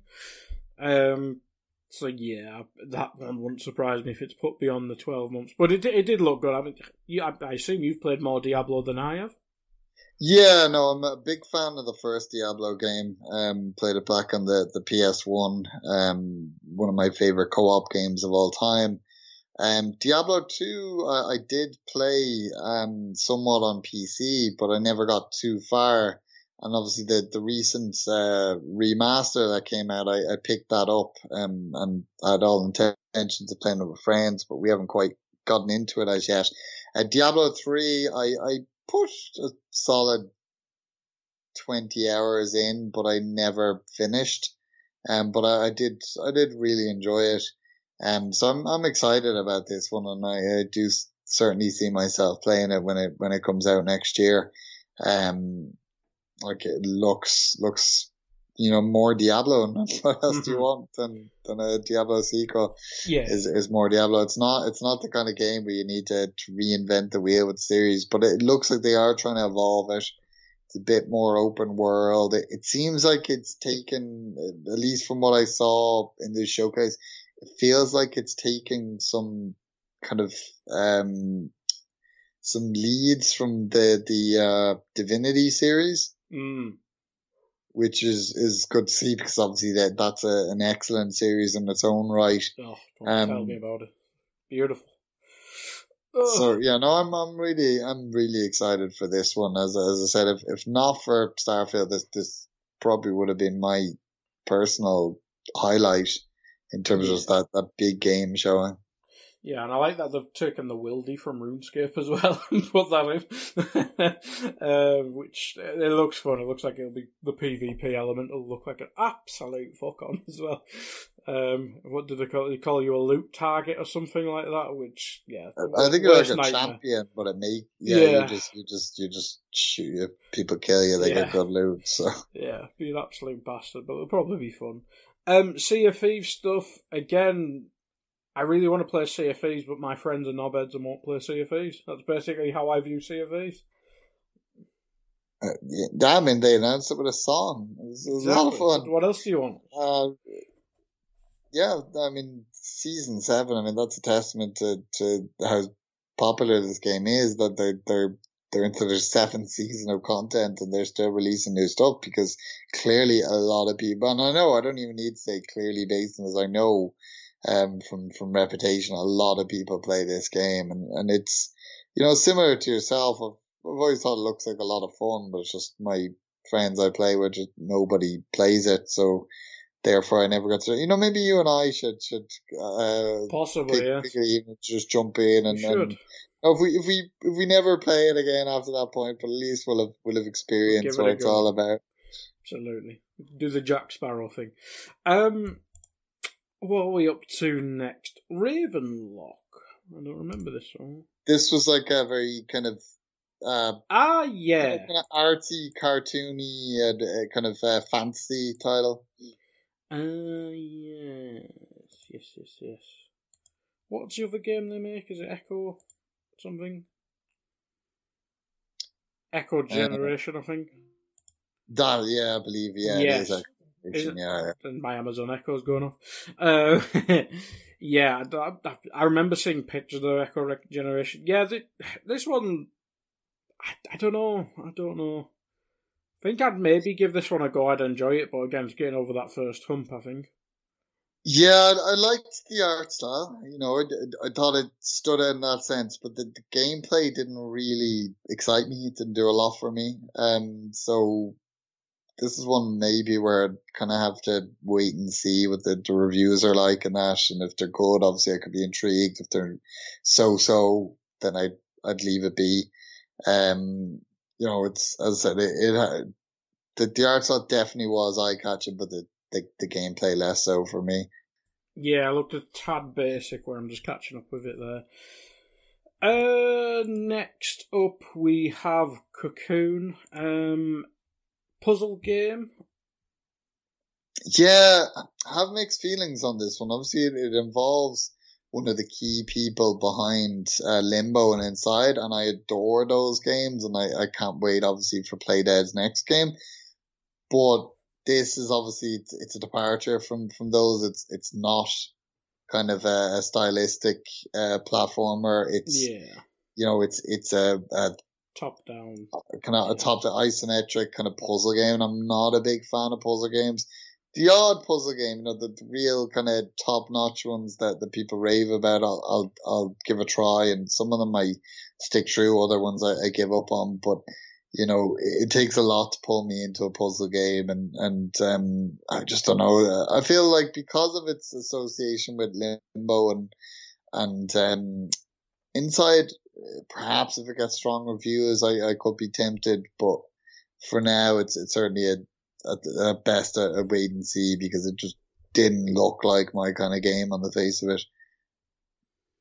Yeah. Yeah, I'll probably be with you there. Um, Next up, we had what was it? Wu. I've not got the right tab open. Wo Long Fallen Dynasty. Um, yeah, this one look. This was in the Japanese segment, wasn't it? Where they obviously realised they need Japanese games, and this one really looked good. Yeah, I mean, like Team Ninja have, you know, obviously they're they, they they have kind of a, a history with Xbox, obviously with the um, Gaiden uh, the, the Ninja Gaiden games back in the day. I mean, I, I you know, I've talked about before on this because I, I love Ninja Gaiden, but my God, did those games kick my ass. Like they were like Devil May Cry turned up to, to 20. Like it was, it was insane how hard those games were. Um, but they were nonetheless enjoyable and, um, they've kind of, they've, they've had, you know, not that they ever went away, but I, I feel like they've been kind of pushed that, that step above in, in recent years with the, the, the Nioh games, the Nioh one, the first one and the, the sequel. Um, those games were really popular. Again, I, I, I dabbled with them, but they kicked my ass, but, but I still could appreciate them as, as really good games. And, and this looks like it's going to be more the same. Um, you know, the, they, they do what they do best. And, and that's, uh, the, these action games. Um, so it, it's a really big get for um, Xbox to have it in, in. It's not like a timed exclusive or anything, um, by all accounts, but it's it's Game Pass Day One, and as you said, they they get criticized for not getting enough Japanese games in, or oftentimes getting Japanese games too late. Like they get them, oh, we, you know, that game's been on PlayStation for the past six, 18 months, and now it's in Game Pass, you know, la di da. But this is a, a day one Game Pass game, and that that's a that's a it's a big get for them. Yeah, we didn't see loads of gameplay, but from what we've seen of cinematics and stuff like that, it, it, it looks like it could be really, really fun. So, it one one to keep an eye on, as as you say, Game Pass Day One, early twenty twenty three. Were you going to yeah. say something there, Carl? No, no, sorry. I thought you. I thought you were. Yeah. um, but yeah, I'll keep an eye on. I'll keep an eye out for this one. It'll be interesting to see more of what type of game it actually is, but if it's Dynasty Warrior type thing, yeah. If it's more um, Nioh type game, yeah, spot on. But yeah, it, it looks like a quality game, and as you say, not getting it twelve months after after PlayStation is a big get. Um, so yeah, keep an eye out for that one. Now, Carl, Persona time. This doesn't mean much to me personally because I have no affiliation with this series whatsoever. But this seems to be almost the biggest announcement announcement from this showcase in the grand scheme of how it's pissed off PlayStation fanboys.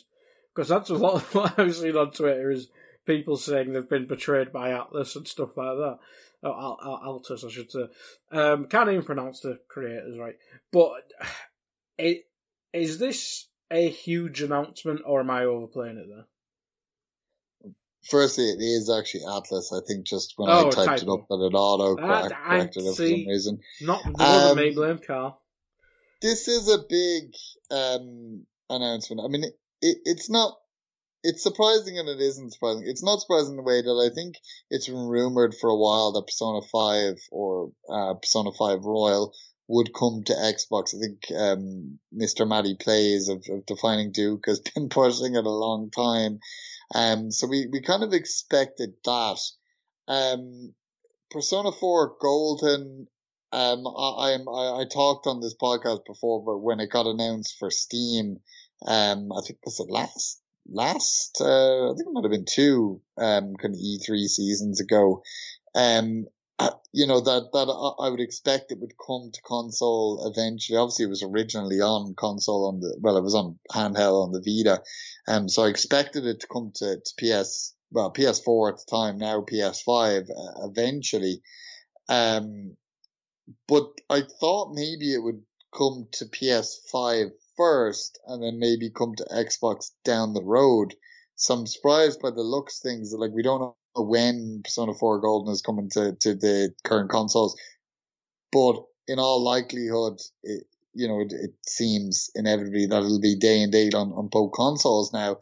Um, Persona 3 Portable, people kind of predicted that, you know, after Persona 4 Golden came to Steam, that Persona 3, over either Persona 3 FES or Persona 3 Portable, uh, which was originally on, um, PSP, would come to Steam as well, um, and then potentially eventually to consoles. But but the idea that it, it's it's been announced here, and, and again, you'd assume whenever it comes, it's it's going to come to PC, PS5, and and Xbox Series consoles all at the same time. But this is a package deal for the Xbox of such a blowout. So look, we got like the, the the big three Persona games and announce them all at the one time. Like that, that is big. Like, I mean, I, I don't know what they could have announced in terms of, you know, Japanese centric games. Well, except for potentially the, the next thing we're going to come on to. Um, but, you know, in, in terms of what I see people asking for, uh, in in terms of uh, you know Xbox in general and and, and um, to a lesser extent Game Pass, this is what people wanted. People wanted Persona, and now they're going to have Persona, and that's a big win uh, for Xbox. And it's it's hilarious to think that PlayStation fanboys are giving out about it. I mean, I, I don't really care. You know, I, I, I you know I like my Persona games. I, I buy them on PlayStation. I don't really care if they're available on, on PC or Xbox or whatever the case might be. It's a bit ridiculous to. It's a weird thing to to kind of to to it's a weird hill to die on, so to speak. It's it's strange, um, but uh, let's leave them to it. Um, mm-hmm. Both fanboys are as bad as each other. Let's be fair. Um, I'm just I'm I'm in the background watching what Persona is because I know it's turn based and stuff like that, and that's basically where my knowledge dies of the franchise. Um, what what if I'm going into this? What what am I expecting from a Persona game?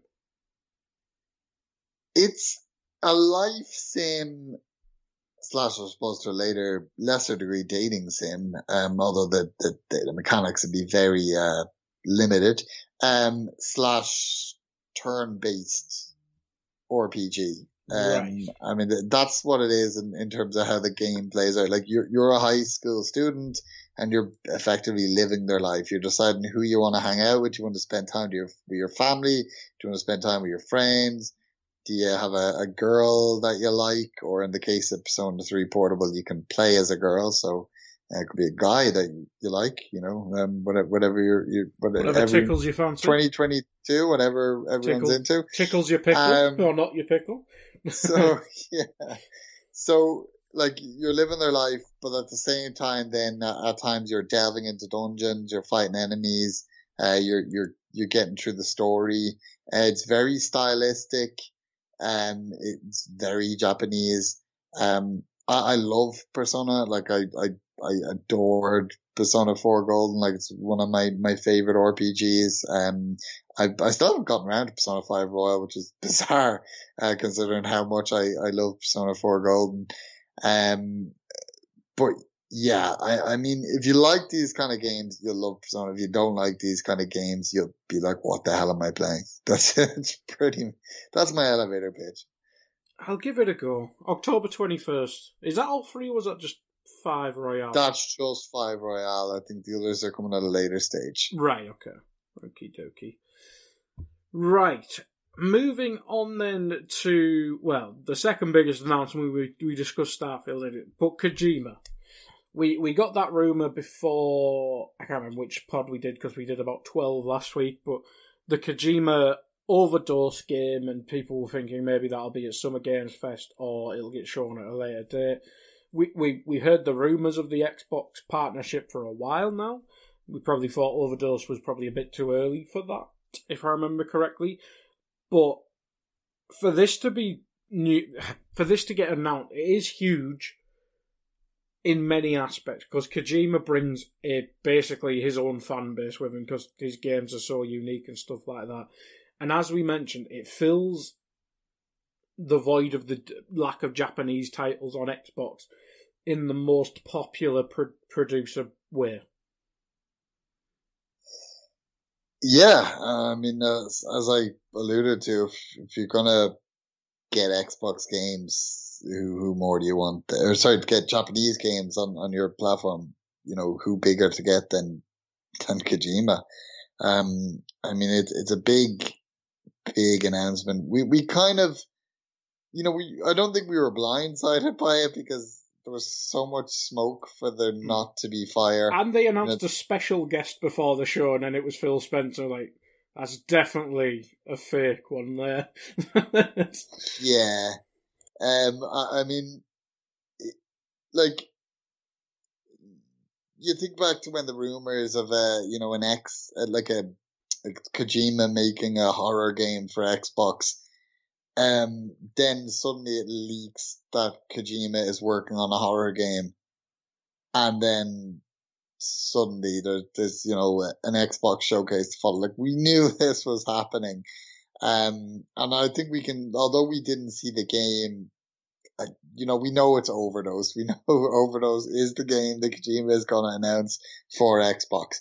Um, and I mean, it, it's a really cool get for, for Xbox and, you know, fair play to Kojima because like he's, you know, he's out there independent and he, he's milking it because like he's on the one hand he has PlayStation with Death Stranding, on the other hand he's gonna have Xbox with, with Overdose. You know, I wouldn't be surprised if Nintendo go and pay him to, to make a game, you know, maybe some sort of like, uh, at some point, um, because I suppose, uh, he could do mad shit with a Switch controller. yeah, technically speaking, Kojima, you know, his first ever game, the original Metal Gear, was a Nintendo game. And he has had some history along the way with, um, with Nintendo. He made the, the Boktai games for Game Boy, which were, if, um, if you've never seen them, they're like games that have like a, a, a solar panel on them. And you take in sunlight and you use the sunlight that you get into the cartridge to like power up your, your character in the game. Hmm. Like it's, the mental, like, um, basically Wii Fit many years before, making you go outside Yeah. to play again. Or you can put it on Exactly, your- yeah, Put it on your windowsill. Um, that like, sounds interesting, to be fair. yeah, it was a cool concept. Um, I, I, I played it at a friend's. Um, but yeah, so I, like, maybe he, as I said, like, perhaps Kojima can, can go to Nintendo next and get a project with them. Like, he's, he's, he's milking the platforms. He's getting exclusives out there, but he's like, he's not, he's not picking sides. Like, there was rumors at some point of PlayStation buying Kojima Productions, and I just, mm. I just, I, I didn't see it happening myself. Yeah, I don't think he wants to be limited after the Konami crack, did he? Having yeah, we can clearly see why. I mean, like this, this is this is way the way to do business if if you're you're someone like Kojima. Mm. Um, but yeah, no, like obviously we, we can't say too much more because we haven't seen the, the game, and, and even though as we know we we're pretty sure it's overdose. We, we haven't seen overdose. We we just read uh, what other people have leaked. Um, but I, am sure it won't be too long until we see this. I, I, I wouldn't be surprised if, if Kojima's back out talking about the, like revealing overdose officially at some point before 2022 is out. And obviously that'll be a big moment for Xbox. He is mates with Geoff Keighley, so maybe the game awards for that one. Um, yeah, the only other interesting thing of the Kojima thing, they certainly try to focus on the cloud gaming tech, didn't they? We we know he's a bit of a he likes being unique, so it'll be interesting to see how he incorporates cloud gaming into it. If it's a game for on the go and for for um, home consoles, maybe you can play about with that a bit. But it'd be interesting to see how unique you can make it with with, with stuff like that. But um, not too much from that. And now we're back at Starfield, Car. I mean, any anything we can go back over that we didn't at the start? No, I, mean I, think we, we covered it well. I mean I'm just I'm just I just can't wait to play it. Um, I'm mm. glad they didn't give um a release date because there's still always the risk, especially with a a product so you know ambitious that it could slip, and obviously don't want to slip twice. So I'm glad they're erring on the side of caution. But at the same time, I just can't wait to play this game. Like, you know, give, give it to me now, you know. Um, Fallout 4, as I've talked about in the preview, disappointed me a little bit, but I still put over 100 hours into it. So with, with what this game is, because it looks, feels like something new, I, I could easily see myself sinking a couple hundred hours into this game over a long period. Like it, it, it, I'm really excited about this one. Yeah, same, same, same, same. I haven't really I didn't finish Fallout 4. I probably put a lot of hours into it, but I didn't really go full Skyrim or Oblivion into it. Um, so it's probably my first true Bethesda Game Studios one since, since Skyrim. So yeah, probably what twelve years in the making or 11 and a half years in the making since then. So yeah, a long wait for me. So I I really can't wait for this. It's just they put that 12 month tag on it. it would surprise me if they if any of these games have struggles it'd be like put them out june 12th you prick so yeah um yeah it's going to be interesting hopefully it's not stupidly late into 2023 uh, but yeah i really can't wait for this one as well it, it's probably moved up in terms of my most hyped games now having seen it yeah, no, I'm right there with you. I'm I'm, I'm holding out hope for kind of like a, a March or, or, April launch. Yeah, absolutely. Uh, and that's it, Carl. Anything you want to bring up before we go? No, just just to, to reiterate, it was a it was a strong showing, and, and Xbox have certainly uh, learned over the years how to to do um, an effective showcase. And I I just I think they've kind of set themselves up nicely for the, the next 12 months. And it still doesn't rule out. Obviously, this is just till the end of, of say June 2023. So it still doesn't rule out that the, you know, we can get the likes of Hellblade 2 and, mm. and hmm. Avowed and, and such in the second half of next year. Well, that's probably what I'll ask you. Is there anything you surprised wasn't there? Because, I mean, GoldenEye remake and stuff like that was rumoured and it wasn't there that that was the biggest surprise, simply because it just seemed so nailed on as we mm. talked about in the preview. Um, so I was surprised by that. Um, I suppose the the Gears of War, the rumored Gears of War collection, the the it, its uh, absence would now start to make me think that maybe it's just one of those strong rumors that simply isn't true because I think if you were going to announce that now, when are you going to announce it? You know, that, that, Yeah. that, we talked about how that could be an effective kind of filler title almost while they're waiting to get bigger games out. But obviously, by the time that would come out, theoretically, the, the bigger games would be out. You know, it, it just doesn't seem, you're better off just having the coalition, uh, work on what's next for Gears of War or, or whatever other product they could have in the pipeline. So, uh, I'm starting to doubt that's existence now due to Hmm. it not being at, at this. But, but all, nothing else really surprised me. As we said, there was the focus on the next 12 months. Um, we had our suspicions, the likes of Hellblade 2 and, and Avowed, uh, wouldn't be coming till, to past that window. And, and especially, uh, we, we, we kind of knew Fable won't be. So, um, yeah, no, the Golden Eye and, and the Gears of War collection aside, um, nothing really stood out for me in terms of its absence. I mean, anything on your side? No, I was hoping for Avowed and stuff like that, but I think that'll be um, winter next year at the very earliest. So, yeah, um, Project Dragon never really expected that. Maybe just missing a couple more big third party stuff for this year. I, I may have expected something like Saints Row to be Game Passy, but I suppose mm, maybe that's too too big a franchise for something like that. But that's probably what I was mi- maybe something a bit big in third party this year to help fill the void. But I suppose that them deals can be worked out and announced at any time. I suppose. Yeah, yeah, no, I, I agree with you. I, I would have thought maybe there'd be um, a, a couple of third party games. Um, I suppose the biggest one we probably got was was Wo Long Fallen Dynasty. Yeah, Um, well, aside from the Persona game, but I mean in terms of a new game. yeah, Um, but yeah, no, as you say, they're kind of things that they'll just announce periodically because they like to keep the, the Game Pass hype train going. So they, they Mhm. like they like to save some announcements for for closer to the time. Just before we go, when is Saints Row? I'm pretty sure it's soon, isn't it? Saints Row. New game. Assume so, seeing as you can download a demo that lets you create your player. Out in August, so it's not too far away. Um, end of August, so not too far away. But I don't know why I jumped on the Saints Row train. But yeah, maybe just lack of third party stuff for, for Game Pass. But eh, we got enough, I think, from that show. Um, but that's it. That is a well, the end of the E3 week. We I see what I think there's a Nintendo Direct rumored. Um, maybe Sony have a show for God of War or something like that. Hopefully, and hopefully we'll be back then. But I'm sure me and Carl will think of other topics to do in the summer, and we'll be back. Thank you, everyone. Goodbye.